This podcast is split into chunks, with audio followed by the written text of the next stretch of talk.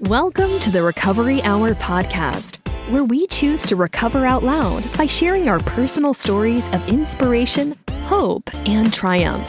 Together, we can end the stigma and shame typically tied to mental illness and the disease of addiction. We are proof that recovery does happen. Joy and laughter may be involved. This is the Recovery Hour with Lori Windfelt.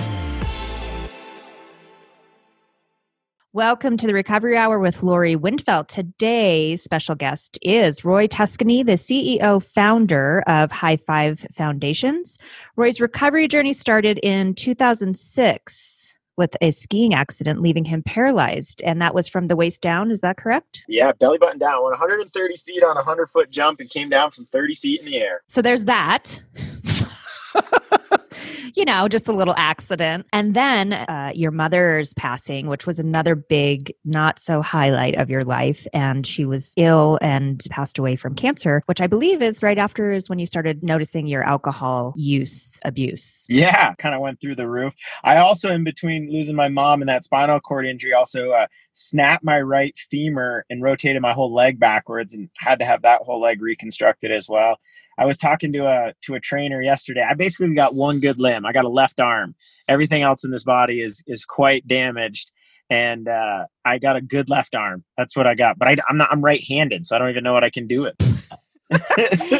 so all of this is happening because you're a crazy sports guy. Um, you know, I've been doing a lot of work with this guy named Steven Kotler lately, who um, wrote the book uh, Rise of Superman, Bold, Abundance. He was a New York Times article uh, columnist for years and documented action sports and the birth and the mindset. He's really big into flow and flow research. And I'm currently in, embedded in a program that's called Zero to Dangerous and um, he is trying to help folks like myself understand the synapses that create this zero to dangerous and trying to get it so that it's like zero to flow um, because when I'm operating in a in a very good state, like I'm kind of unstoppable, but I also can go the opposite, the exact switch of that, where I uh, can be dangerous to myself, not in a way that's self harming or self abuse, but just self sabotage. And uh, one thing that you know I've really been focusing on lately is this idea of okay, there's a reason that accidents have happened in my life. I've taken the positive out of the negative but there's also a reason that they happened. And uh, trying to get to that understanding through this uh, you know training with uh, steven kotler has really been eye-opening um, and is something that man i wish i maybe would have gotten when i was let's say 22 and not 39 yeah you always wonder why that comes into your life at a certain time but you know a lot happened for you between 22 and 39 yeah, just a couple things. Just a few things. So, first, your first major accident was this jump that you talked about earlier. So, in 2006, you were an aspiring professional skier. Yeah, yeah, yeah. I had a great job. I, I coached skiing every day. I had sponsors that provided me with product, and I would I'd skied every day. That, that was my job. It was, it was pretty simple. and where were you? Where did you grow up? I grew up in Vermont, graduated college in 2004 from the University of Vermont with a degree in mechanical engineering and mathematics. Oh, so smart and fun. yeah, smart and fun. And I got a couple of those good attributes. And then uh, moved out west in 2004 after graduating and started coaching for the Sugar Bowl freeride team and got to coach under Eric Deslauriers, who was like one of my childhood heroes growing up. His family owned a ski resort in Vermont. He, him and his brother were these famous Warren Miller skiers. And, you know, later in life to have him as my head coach was, you know, pretty cool. And then getting to coach kids every day skiing was, you know, that that's kind of a dream job. You wake up and go skiing, drink coffee and go skiing. Amazing. And to be able to be connected with those people that you had such a love for already, that's super cool. And so there you were teaching away, and you somehow ended up in Mammoth, California. Yeah, I had been there two weeks prior coaching the same kids, and there was this jump that was just like so amazing. It was this 100 foot step up jump, and I had hit it, you know, so many times with the kids. And then two weeks later, I was on a new set of skis. It was early in the morning, the snow was a little bit harder and I ended up just hitting the jump with too much speed and going 130 feet, coming down from 30 feet in the air, and that resulted in impact into the snow. Burst fractured my T12 vertebrae, and when I hit the snow, the vertebrae literally blew up into millions of pieces, shrapnel, like a grenade explosion.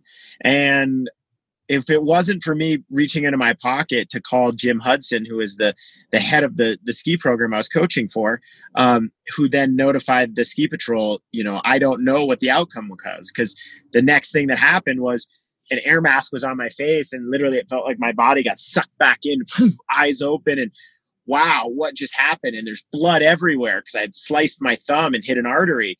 And for me, not being able to feel from you know the waist down, the only thing I could think of from the impact that I had instantly taken was that did my hips just go through my body? Like what had happened? There was blood everywhere. I couldn't feel.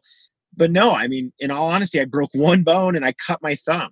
This devastating, life changing injury was literally this one bone blowing up like a grenade and, and making shrapnel into my spinal cord, which caused the paralysis. And then the real scare was just hitting an artery on my thumb, and there was just blood everywhere. You know, from there, I was life flighted, uh, code blue all the way to Washoe Medical Center.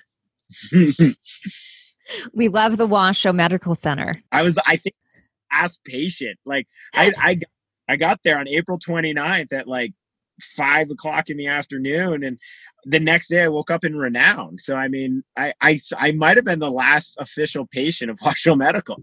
it could be. So those of those of you that are listening that aren't local to the Reno, Nevada area, Washoe Medical Center was the hospital, and it's the only trauma ER. I don't know what the actual. Yeah. Trauma ER center. Um, it's the main hospital, and uh, it is now called Renown. Yes, an amazing hospital system that's you know nonprofit and serves our community in so many ways. But yeah, so many people ask, and we've talked about this. Is like, what was the hardest part about your injury? It was the insurance. I was getting billed from Washoe Medical and Renown, and I didn't know who to pay or what was right, and like, why am I paying this entity that doesn't exist anymore? But oh wait, they did. Uh, yeah, so that was the hardest part. Yeah. And they were still all the same. They just basically changed their name and went from blue to purple. So you woke up and all the nurses were wearing purple scrubs instead of blue. And you're like, what the hell just happened? they love purple. It's like, uh, it's purple is very prevalent. Uh, both words start with P for a good alliteration there. But yeah, purple is prevalent throughout Renown.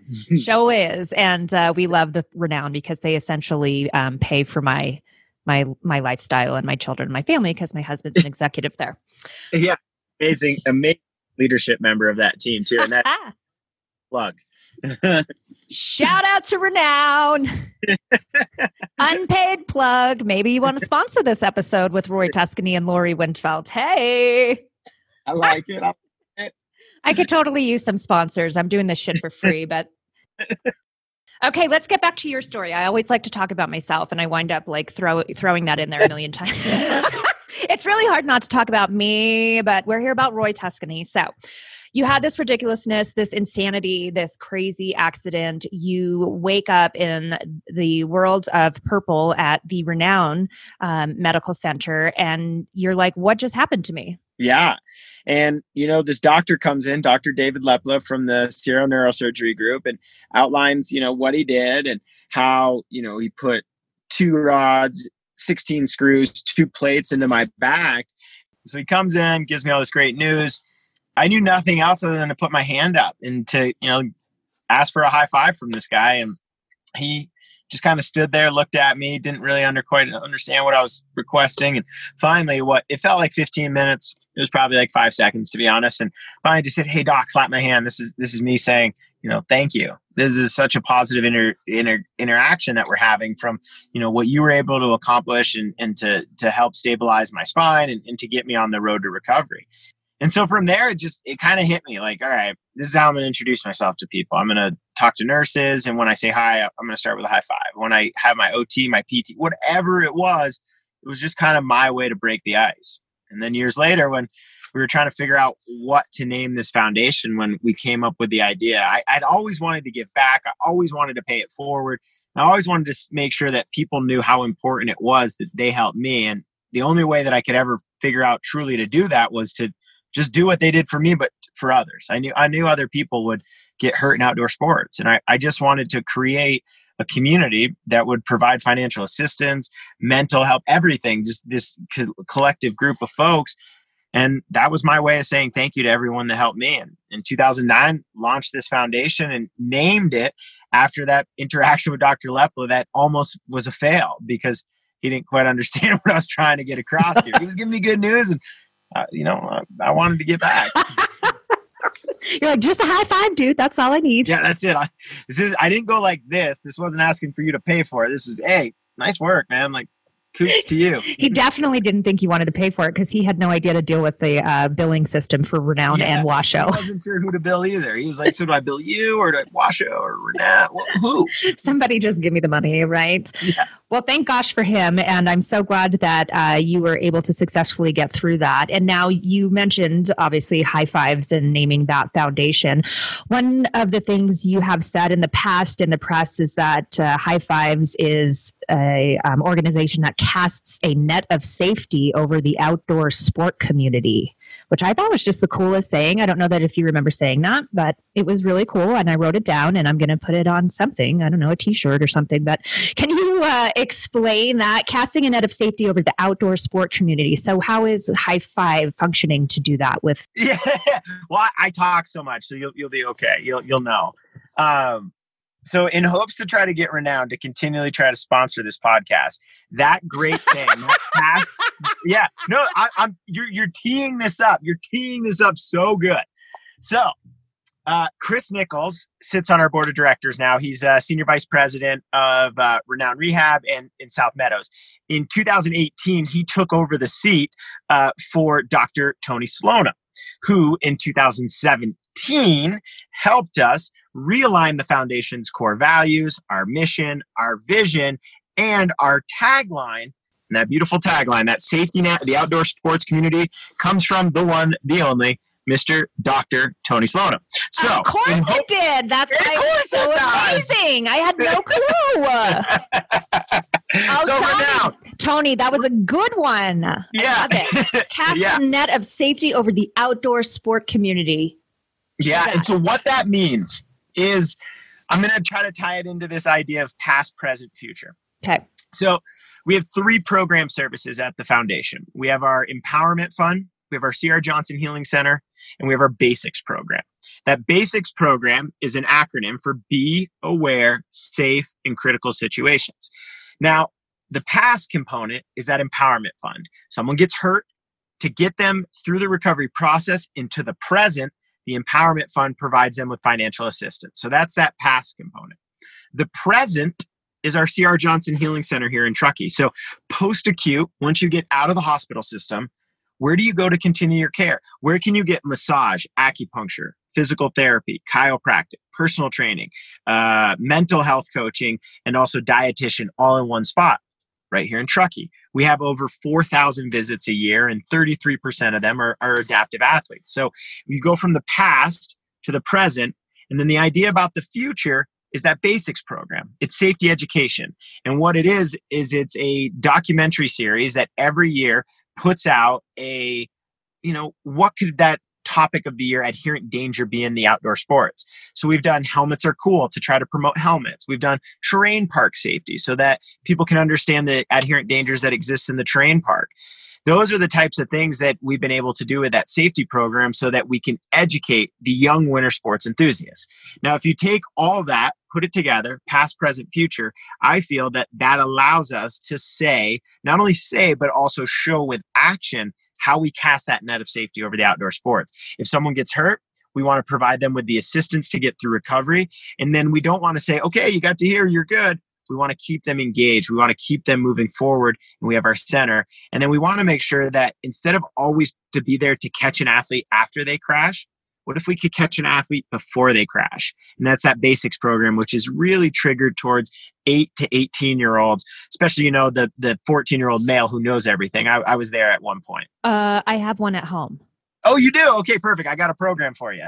Perfect. Perfect. We're yeah, we're actually going to a facility today. I'm not going to mention it because they're not going to be sponsored. Um, um, we're going to a. Um, we need to get his knee checked out after basketball. He feels like he injured it like last year sometime, but just has kept playing on it because he doesn't want to be told he can't play. And now, yeah, no, that's that's 14 mentality of knowing the world better than mom and dad. So yeah, I feel you on that.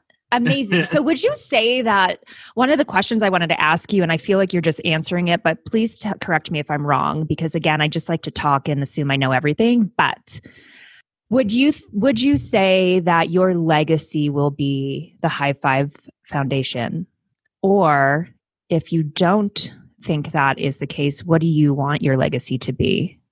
Well, you know, big, hairy, audacious goals is something that continually fuels my daily, you know, drive.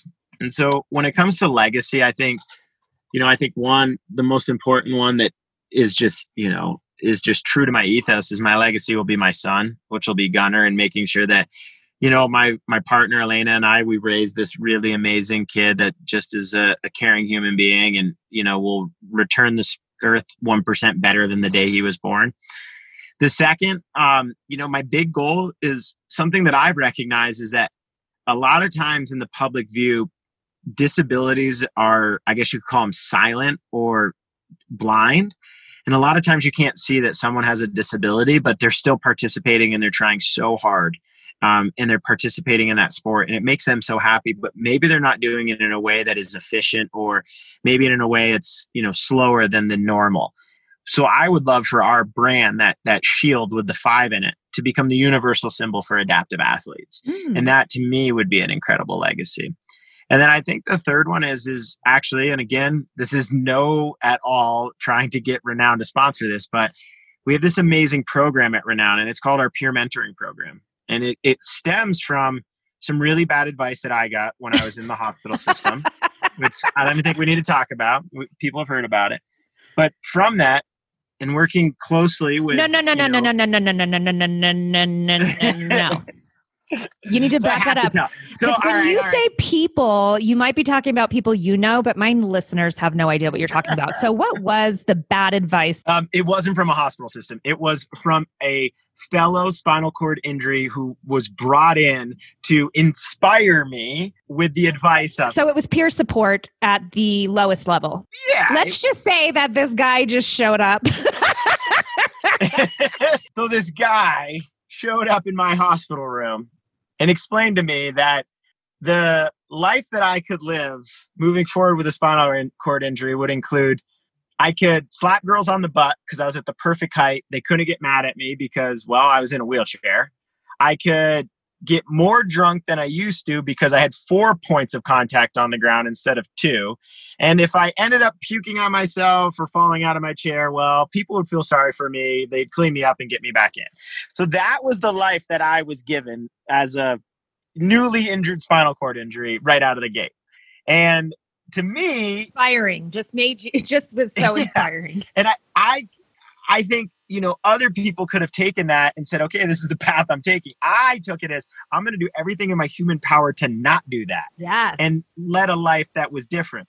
So that third component of that legacy is we have this great program, this peer mentoring program that is now over the last two years has seen 39 of I think like a potential like four like 40 something spinal cord injuries at renown. Anybody has a spinal cord injury, myself or other members of our team will go in within 48 hours of incident and provide them with hey this is what life's going to look like and life will never be the same but life can be awesome and we're here to prove this to you and we're also here so that at 2 a.m in the morning when you have a freak out and you need to talk to someone and you can't get a real answer my phone's on my team's phone's on and that to me if we can take that program and we can expand it to other level two, level one trauma centers across America and utilize you know over the 360 athletes that the foundation has supported from 38 states to become these beacons of hope. Well that to me is what a real legacy would be. High fives is the catalyst but that when you say legacy legacies come from big hairy audacious goals that transform society.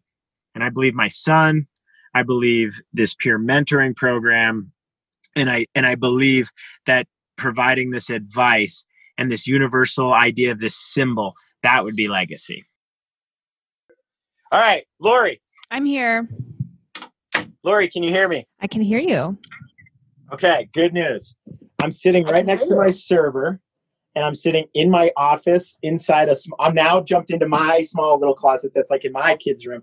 But this is our mail room so i'm inside our mail room now I love it. This whole thing, this whole thing. Our listeners, the listeners don't know that that we had an amazing first go round. Um, my introduction to Roy was we did.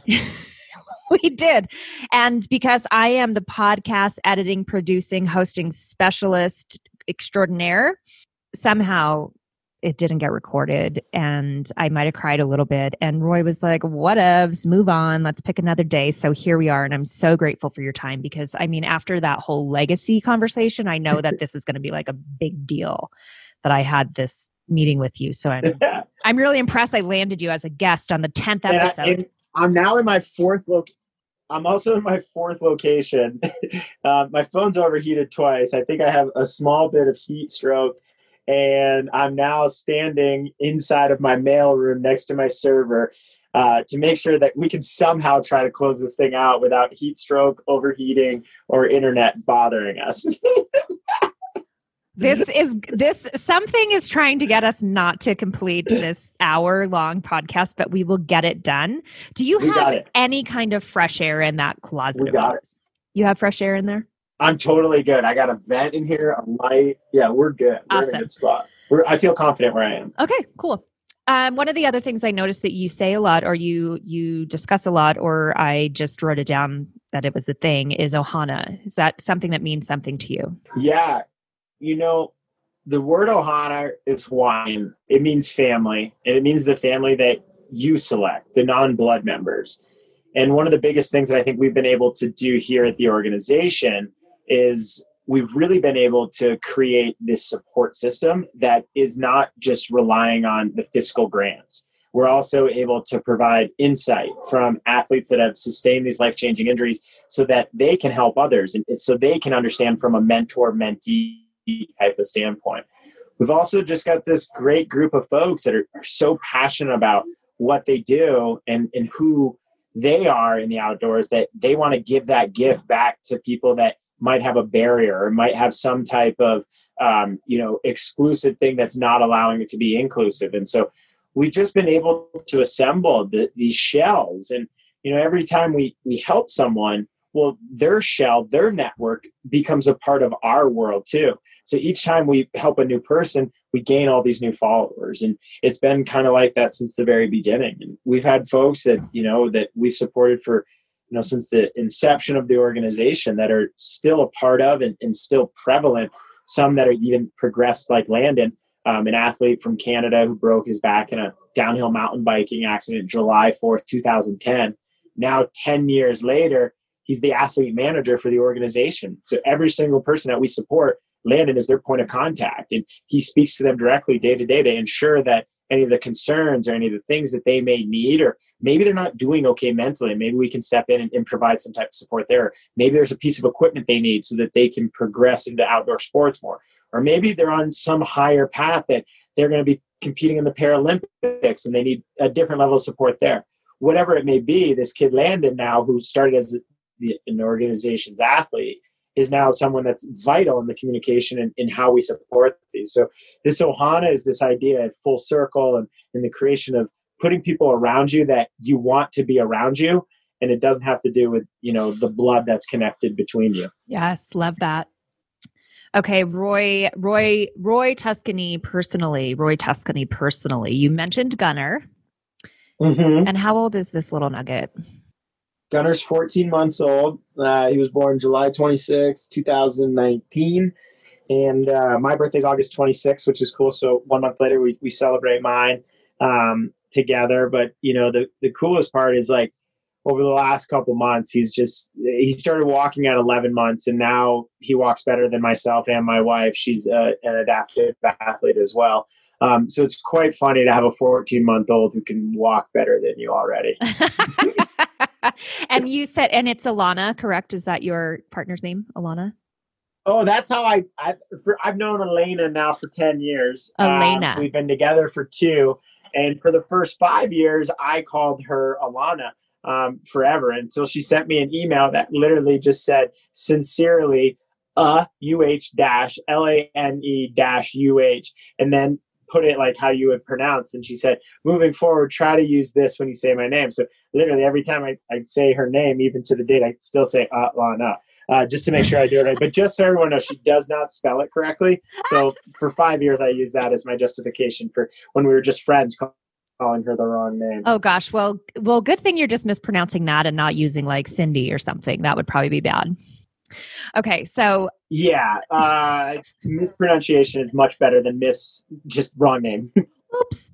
So um this is this is probably a pretty personal question. It's not probably, it really is, but it definitely is on my mind. You mentioned Alana. Am I saying it right? Yeah. Alana. No, Elena. Fuck, it's Elena. Yeah. After all that, I still got it wrong. Jesus Christ. I need her to send me the email. Elena, my God. Elena's Yeah. amazing. Also, like you told me about her with this whole is it the Para Olympics? Is that correct? Yeah, she's the first ever uh, American athlete to have gold medals in para or Olympics in summer and winter. She got uh, her first gold in 2008. Then she got uh, two more golds, a silver and a bronze in 2010.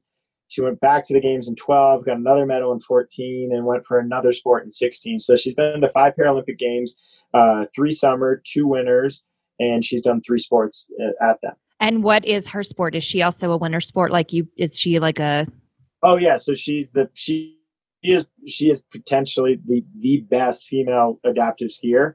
Um, I mean, the Paralympic medals is actually a, a silhouette of her, just like you know the David West silhouette in the NBA logo. The the silhouette on all of the medals is of her. She's the goat of her sport. I love that. I think that's why we named our son. His initials are GOAT. So greatest of all times is Gunner's initials. Thank you for saying that because I was going to say I have some older listeners that are probably super incapable of understanding why you would name your kid after a goat, but goat, greatest of all time, peeps. yeah, Elena. Yeah. yeah. You I'm like, it. I just need you, You to got it. nod, Elena. So Yeah, Elena is also, did you two meet when you you were both in wheelchairs? Uh, no. So I met her in 2010 at Ski Tam, which was this amazing, and still is amazing. It's got a different name now. Adaptive like expo that happens in Vail. Um, and so she literally had just come off of Vancouver, where she had won two golds, uh, a, bron- a silver and a bronze. She was like the biggest thing. And I just remember meeting her that day. We stayed close friends, and then two years later in New York City, um, underneath the Empire State Building, just like sparks flung, and we've been hanging out ever since. Sweet. So um, Yeah. physically, were you guys both in wheelchairs when you met? no, I was I was walking with my limp. I uh, I was walking with uh, my I walk with a cane for long distances. So at that time, yeah, cane, and that was me. Okay. What I'm getting at with this is I know that Alana is fuck. Am I saying it wrong again? Elena. God damn it. Elena, I am so sorry. I can't even. Like, I wish I was. Okay, I can't. Elena. Elena. No disrespect, girl. Fuck. I need the email right in front of me. Elena, Elena, Oh, there. Elena. Elena. So what what my wheels are turning when you talk to me about your relationship with her and Gunner was just born. What I'm trying to comprehend is how was Gunner born? Was he born from Elena? Did she did have natural birth because she is in a wheelchair? So I am just making assumptions that her parts don't work. No, we we had a natural natural everything. And she's she is in a wheelchair. Yes, And Yep. the reasoning Yeah. for that is an injury she sustained through a sport. 2000 overshot a jump on a snowboard doing a backflip and landed on a submerged rock and burst fractured the exact same bone I did, had almost the exact same injury, but that's the thing with spinal cord injuries. They're like snowflakes. Every single one's different and every recovery is different. And, you know, her injury has left her in a chair for 20 years and mine has left me with walking with a impending limp for the last 14 and but identical injuries and that's the thing with them. They're they're not broken bones. It's not you know x-ray cast heel pt it's hey these are what we've seen with people of your injuries and this is what we might be able to and we're going to try everything we can to get you to the best quality of life possible after this injury. And i, I think that's somewhere where high five steps in we're we're really honest with that right out of the gate and just telling people hey you know every single one of these injuries is different you don't compare yourself. I think what's important to what I was sort of getting at with this conversation, and many of us that don't experience, I mean, you you're ingrained in that life where you have injured athletes. Yeah. You know, folks that have life changing injuries, folks that have had their life altered um, in the course of how they're going to move forward with life from these types of injuries. And I, I think, yes, we're, we are ingrained. And I, you know, sometimes forget that not everyone is as, you know, up to date. But the biggest thing that I think, Alana is such an amazing advocate is this, is like, don't be afraid to ask questions, but don't ask questions that are that are just silly, or I guess you would say don't make sense. But also not ask questions and just stare I think one of the best things you can do is is just go talk. And like that's something that I've learned really from our work with veterans. We have this amazing program, Military to the Mountains, take 22 critically wounded vets, put them through nine weeks of personal training, and then we provide them with one week of skiing and snowboarding here at Squaw. But what I've learned from that veteran community that I think can be, you know, transcended over into any type of community is the majority of the time is if you just ask a question mm-hmm. and you ask it in a welcoming way. Right not in that i always think curiosity i think curiosity is always the best way to lead um, 98% of the time you're going to get a really great response back now yeah. you are going to end up 2% of the time getting the angry person but that's with anything like sorry like you just start with start with me if you see me limping around start with me and we can start and you can ask the dumbest question and i won't give you a hard time exactly unless you question me parking in a handicap spot if you question me parking in the handicap spot the response is, I earned this. Leave me alone. Mind your fucking business, right? Mind your fucking business. Yeah. I know my sister has handicapped and she's um, you know, like you talked about earlier, you can't always see injury and she has had she's had eight brain surgeries and um, recently just just a few recently herself and PTSD and just a, a, ton of stuff that you just can't see, right? And so yeah. we have that conversation sometimes too. Why? I want to go back to this um, because this is specific to educating and definitely athletes that have uh, yeah. life changing events happening and being in a wheelchair. My assumption, because I am ignorant, I have no idea. My assumption is immediately how can you have a baby when you have a wife, of a partner that's in a wheelchair? what I'm hearing and the message is just because somebody is in a wheelchair and has an injury in their spine does not mean that their lady parts don't work all of a sudden. So it's sort of ignorant to have that thought process that she's incapable of having a baby because she's in a wheelchair. So yeah, you know, and that's something that she, you know, we fought a lot with, and we got some really great midwives um, in the Reno area that, you know, they had never they had never had a spinal cord injury patient. And instead of shying away, they accepted it. They did it in a tag team way where the two midwives came together and said, Hey, we're not experts in this. And instead of you being the midwife, we're going to both be the midwife. Because if we have two brains working on this and two people trying to figure out solutions, and then we also brought in a doula that had never done it. But it was amazing because they all came together, and Alana's just so great at the way that she can explain to people how and what needs to be accomplished and then you take experts in the field like that that then take what they know and they pair it together and it comes out as this really great thing. And so we had this amazing um, you know birth plan that we uh, you know went to the hospital and threw it right out the window because it doesn't work. Your birth plans never work and uh, luckily alana was just so well versed with our team that the birth plan that we had planned went completely opposite from that. That beautiful woman labored for 20 straight plus hours oh girl. and had some complications and then out came gunner. And uh, i'll tell you what it, it, it's pretty amazing to see how her skill set as an athlete and how like her entire T as a athlete has always been based on performance and showing up and then how she translated that into motherhood. And she is just she's amazing. From the day gunner's been born the, the little dude is just set for success with her as a mom.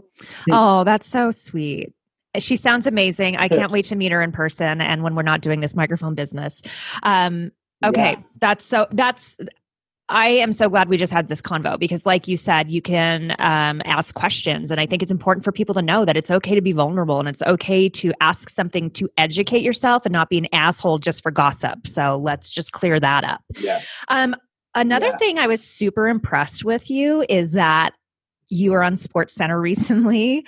Um, ESPN.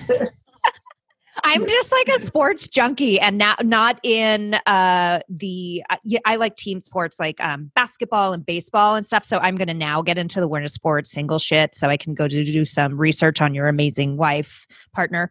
Um, I feel like I need to know exactly who this woman is because she's like paving the way for. Just look her up. She's been on 60 Minutes. She's been. of course, she has. Just type in her name. It's pretty impressive. Okay, well maybe Uh, she'll be maybe she'll be Roy Tuscany part two, and then we'll do another one and have. Um, I, I mean, I can just imagine so many things that so many women go through that um, she can help with. But with Yeah. that, um, let's pivot a little bit to you specifically. With ESPN, tried to kill the high five. I saw this online, and I just was like, "Oh my god, that's Roy Tuscany on the Sports Center." Tell me about it. So back in 2018, uh, Kenny Mayne, E ESPN Sports Center uh, guy, awesome human being, came to Lake Tahoe to document our military program, which I brought up.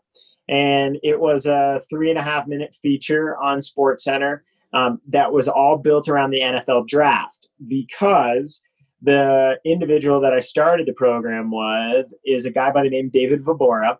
David was the 2008 um, uh, Mr. Irrelevant pick. And for folks that don't know what Mr. Irrelevant is, is it means that you are pick number 256 in the NFL draft, aka the last person picked. That person usually doesn't go on to success. David is the only position player other than a kicker to ever start in that next season. So David um, was Mr. Irrelevant, played four and a half years between the Rams and the Seahawks, retired, started a gym called Adaptive Training Foundation. And he's, he's a pretty big, you know, featured person in, in the sports world. And so when him and I created this veterans program, Kenny wanted to come tell the story from this storyline that ran with the NFL draft around David. Well, that built my relationship with Kenny. And then during the coronavirus, when ESPN launched an uh, a major story that said coronavirus to kill the high five, it actually triggered a lot of SEO for the foundation and a lot of people reaching out saying, Is high fives over? And I was like, No, no. and so I texted Kenny and I was just like, Kenny, why are you trying to kill my foundation this morning? And all he wrote back was hold on. And I was like, oh shit, like I pissed him off. Yeah, you're And like, Kenny and I have stayed super close since 2018. And then he called me and he's like, hey, dude, ESPN is dying for positive stories. You want to jump on Sports Center tonight? Lo and behold, jumped on Sports Center. I mean, you could never, ever determine the PR value of that because it's it's a it's one of those Mastercard priceless moments. But I'll tell you what, it was one of the most shining moments. And as a kid that grew up like watching Sports Center over and over again, when they used to actually like share sports stories and do the top ten, the long term goal was to always be on Sports Center. And so Yeah. now, two years in time, I've been on it twice, and it's it's pretty Oh, amazing. oh, fancy to be pants. able to, to- two yeah, times, two times Sports Center. yeah. oh my gosh, that's so cool. Love it. This is all just so much. Okay. So, I mean, your story with this injury and what I love, you always say getting the positive over the negative, right? Like, it's so easy to just, you could be that guy that's in the wheelchair slapping ladies' asses, going, This is where my life is. But you decided to take that and you know find the best athlete that you could to uh, have a baby with and just be like fuck you fuck you dude. I can do more than just slapping random ladies on the ass. I can just land like the hottest coolest uh, athlete ever. So fuck you. Um, and then i and by the way she has a toyota sponsorship. Yeah. So she's a pretty big deal. remember that from our talking about how you were in the car on the sports center interview i'm like seriously roy you're gonna be on sports center and you're in your fucking car well, the problem was is Kenny's usually out of the California office, and he was in the East Bristol office, and I just screwed up time zones. He said seven thirty, and so I thought he meant seven thirty California time, and I was on my way to pick up dinner for Gunner and Alana, and you know, I just was like, hey, wait a second. If I'm going to be in the car, let's get the TRD in here so Alana can send it back to her Toyota people. of course. Awesome. Always looking out. So, recovery was obviously and still is something that you're going through with this injury. In the midst of this and your amazing organization, your mom fell ill with cancer and has since passed. and developed a pretty hefty drinking problem. I developed that, you know, right after the injury in 06. Then stayed pretty consistent. That was, I would say, an aggressive drinking problem. And then after 2014, the aggressive just turned into a shit show, I think would be the best till one day that, you know, I set the goal. I remember just like I was at a NASCAR event, Martinsville, October 31st, 2016. And was just like, ah, I want to. I bought this handle of Casamigos. It's really good tequila. I was like, I'm just going to drink this whole thing myself. And you know, waking up the next to find that bottle completely empty next to yourself in an RV, feeling like death. I just said, you know, like, is this really the goals that you want to set for yourself? Are you going to set these drinking goals that are just, you know, still they're they're dumber than college fraternity goals? And there's going to be one path. You're going to die. And I just stopped drinking that day it was like the most realization with yourself, like self aware and just fucking calling your shit on your own bullshit. Talk to me a little bit about your history though with drinking. Were you a drinker when you were younger, like in high school or even before then? Like when was your first drink? Do you remember that? Yeah, we were we just won the state championship for cross country running and uh they, we had a party and uh, it was my first time ever and I drank a six pack of hard cider in like 40 minutes puked my brains out, went to the convenience store to get some, uh, had my buddies drive me to the convenience store. We had a light out, got pulled over, puked all over the cop, got in a lot of trouble. So that was my first experience. Then didn't drink, went to college first weekend drinking, got into a fight with a police officer uh, when I was puking again and got knocked to the ground and sent it a couple days in uh, the Dover State Prison. Uh, so yeah, I, am pretty good at drinking. Um, yeah, is where I'm going. Or actually, actually not very good at drinking is really what it is. yeah, I'm fucking terrible at it. so it, clearly. And you had some messages coming in at an early stage in your life but with that you still continued to drink. And for me i that's when i realized in my addiction that that's what that was considered right? You're going to something you're continually going back to something that you know is going to end up in a bad situation but you still do it. Yeah. And that's where i think people get confused the public and those that don't understand addiction and don't understand alcoholism and recognize that clearly if this was something that our brain would just say to us, don't do it, it's not good, we would not do it. Were you drinking pretty heavily between high school, college, and then your accident? I mean, how old were you when you had your accident? I was 24. I'd just come out of college. I was still like pretty heavily drinking there. But I mean, my drinking expedited, you know, 5x after my mom passed. And you know, for two years. I, I was up to 218 pounds at one time and it was just like all bloated fat and like, I mean, I see videos and photos of me during that like 2014 to 16 time and like just wondering, like, you know, you see it and you can just see like sadness regardless of what I'm doing because I'm just so unhealthy. Ever since 16 when i decided to do that i mean the foundation has grown exponentially we were still growing and we were still operating and we were still successful but now with like a lot more clear leadership i've, I've lost so much i had so much anger i think when i drank too and i had like zero control of emotion and i think my eq has increased since quitting drinking i mean obviously some great things have happened in my life. You know, Alana, Gunner, the foundation, Sports Center, Lay's potato chips. Um, you know, there's a lot of things that have, you know, come forth since quitting. And, you know, so many people ask all the time, like, are you sad that you quit? Well, one, I, I can't control it. So no, I'm not sad that I finally took control of something that I can't control. So that, that's a big victory. But two is like, I've done more in those four years than I ever have. And, you know, some of those things include like waking up at four in the morning to go mountain biking as the sunrise or, or waking up in Hawaii at four to go surf at a, at a break that, you know, the sun's peeking over. Those types of experiences don't happen when you're controlled by something. And like you said, like people don't understand that. It's like, it's not just the drinking, it's, it controls everything because a, lot of times it's, hey, when can I drink again? Or when's that next drink? Or, oh, I'm never going to drink again. And then you're drinking X times more. And so it's, it's it's a really scary process because you know for someone that seems like myself you know the success of the foundation this recovery the media all these things you know those seem like they're so in control, but you're so out of control. And when you can finally grab control of that, you can really see how much your life can move forward in a in a positive way. And I, I, I can say that you know quitting drinking, you know, for the last four years, the last four years would have never happened if drinking was still a part of my life. Well, and it sounds like based on again your last day waking up in an RV, the amount of alcohol that a handle is and the the volume um, of alcohol in tequila is one, it's surprising you're not dead, and two, you likely had alcohol poisoning. And a lot of times when that would go down with us drinkers, you just kind of sleep it off, throw it up, and you know start over, right?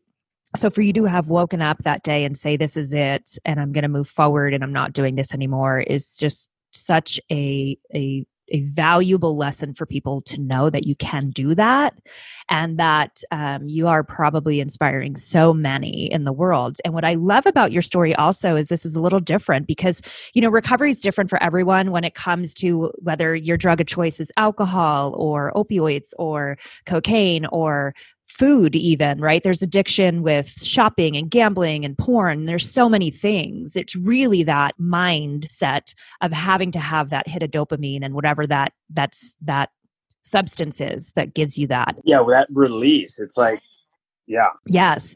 And what i find really cool. And honestly i you know everyone has their own path. There are so many ways that you can um, you know quote unquote recover. And you know when you think about alcohol you think immediately about 12 uh, step programs and being anonymous and going through these sort of things or going to rehab. And you took this sort of the what people consider the cold turkey route. You just stopped. You know a lot of people don't sometimes believe is like I, you know, for so long, people, like I mentioned, like it was so out of control. How did you all of a sudden grab control? And I think like one of the things that, you know, that I've always believed in is incremental change. And one of the ones that always hits me is, is flossing your teeth. If you floss your teeth every day, twice a day, they say you will automatically live seven more years. And so I've always just flossed my teeth because of that, because I want to live seven more years. And that is, that is that Did is, you hear that? Look it up. That one's. I promise that one's true. I don't believe that. I promise that one's true. Floss your teeth, and then you'll live seven extra years. The fact that you even like fucking believe. Hey, you know what? Is, I'm about to tell you. That's the secret to me. Some dentist. no, I read it on the internet. Of course you did. no, I read it in men's. Oh my god, I there is some like it's like fucking Oral B. I'm not even kidding. I read. I read that in Men's Health Journal, but that same mindset is actually the mindset that I had to use to quit drinking. And it's something that, you know, a lot of people ask me, how do I continue? Well, I don't ever want that number to start back over. I'm so proud that I can say I've been sober for four years from alcohol. And I think that is some I don't want that number ever to get less.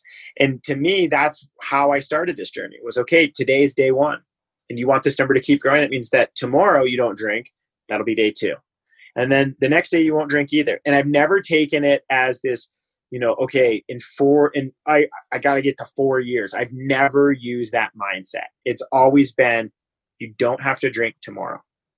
And that's always been it. And it's just one day at a time because that's the only way that i could truly grab control of something that controlled me so heavily for many years of my life.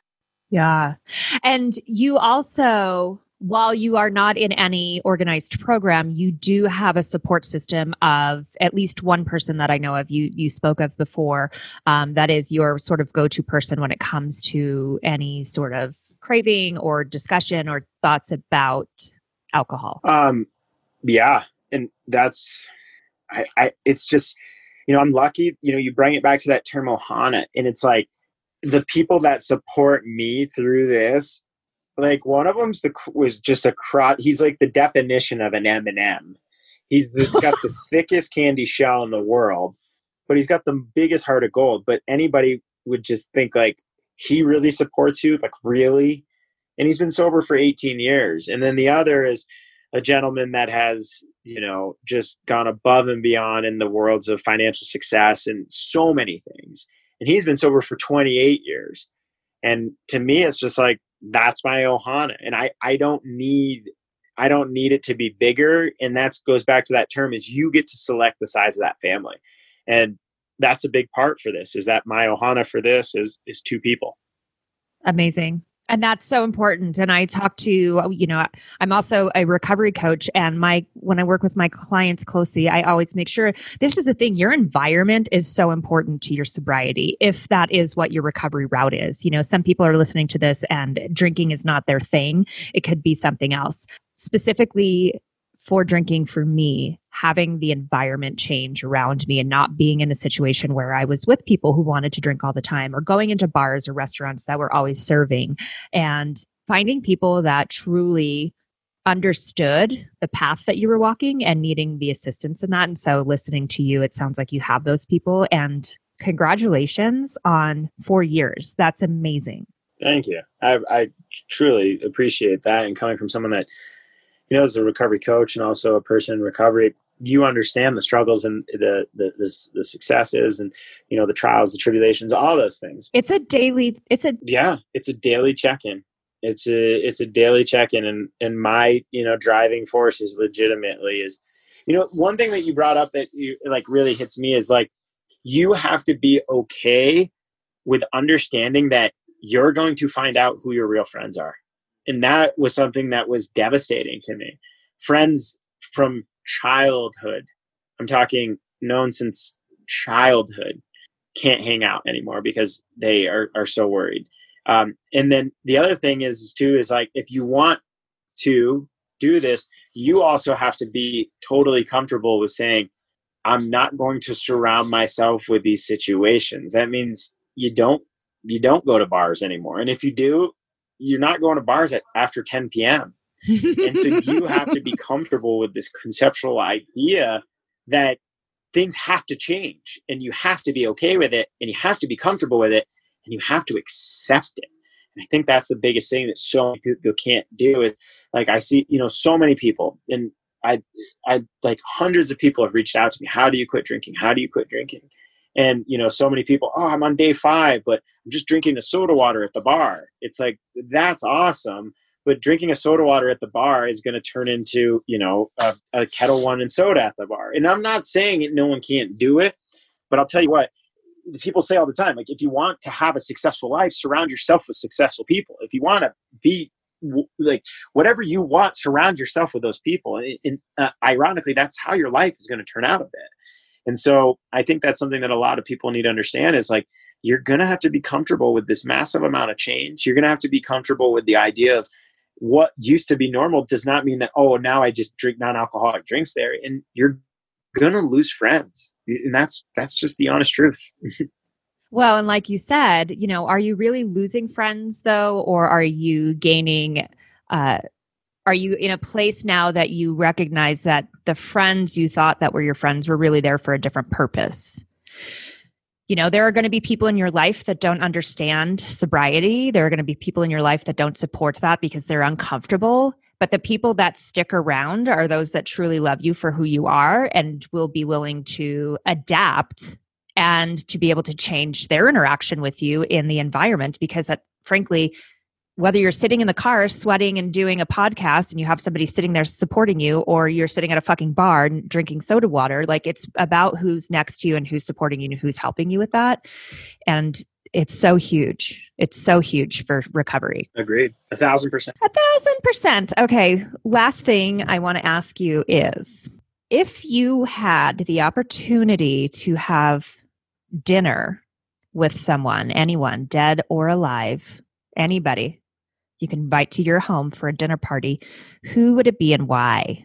Ooh, um, you know, Steve Prefontaine is is a name that comes to mind. Um, Steve was the catalyst of the U.S. Uh, like distance surge in the late '70s. He actually um, created a lot of stuff so that athletes could get paid and make a living while still pursuing. Some the united states does not fund our athletes like many countries who fund athletes as like employees of the country. And so he made a big wave and he was part of university of oregon. He had a really great mindset. He was a you know he was smaller than everybody. He had one leg that was longer than the nothing about him made him a distance runner. He unfortunately got killed um, when his mg flipped over a gold mg um, and I just always grew up idolizing him I think that would I, I think Steve Prefontaine would be on that list. Um, I always like to do things. I never like to give one answer. I like to give a couple. Uh, the second, uh, Roy Alexander Tuscany, my grandfather. He um, he died in 1980, a year before I was born. So it would be pretty cool to meet my grandfather. And then the last one, my other grandfather, Bob Peters, was just he was the fucking bee's knees of life. And if I could get another night with him, that would be that'd be pretty cool. Oh, that's awesome. So that's my list. I got three. Yeah, you got three. Okay. I asked for one. I have three. We have a bonus section here with Roy Tuscany. Amazing.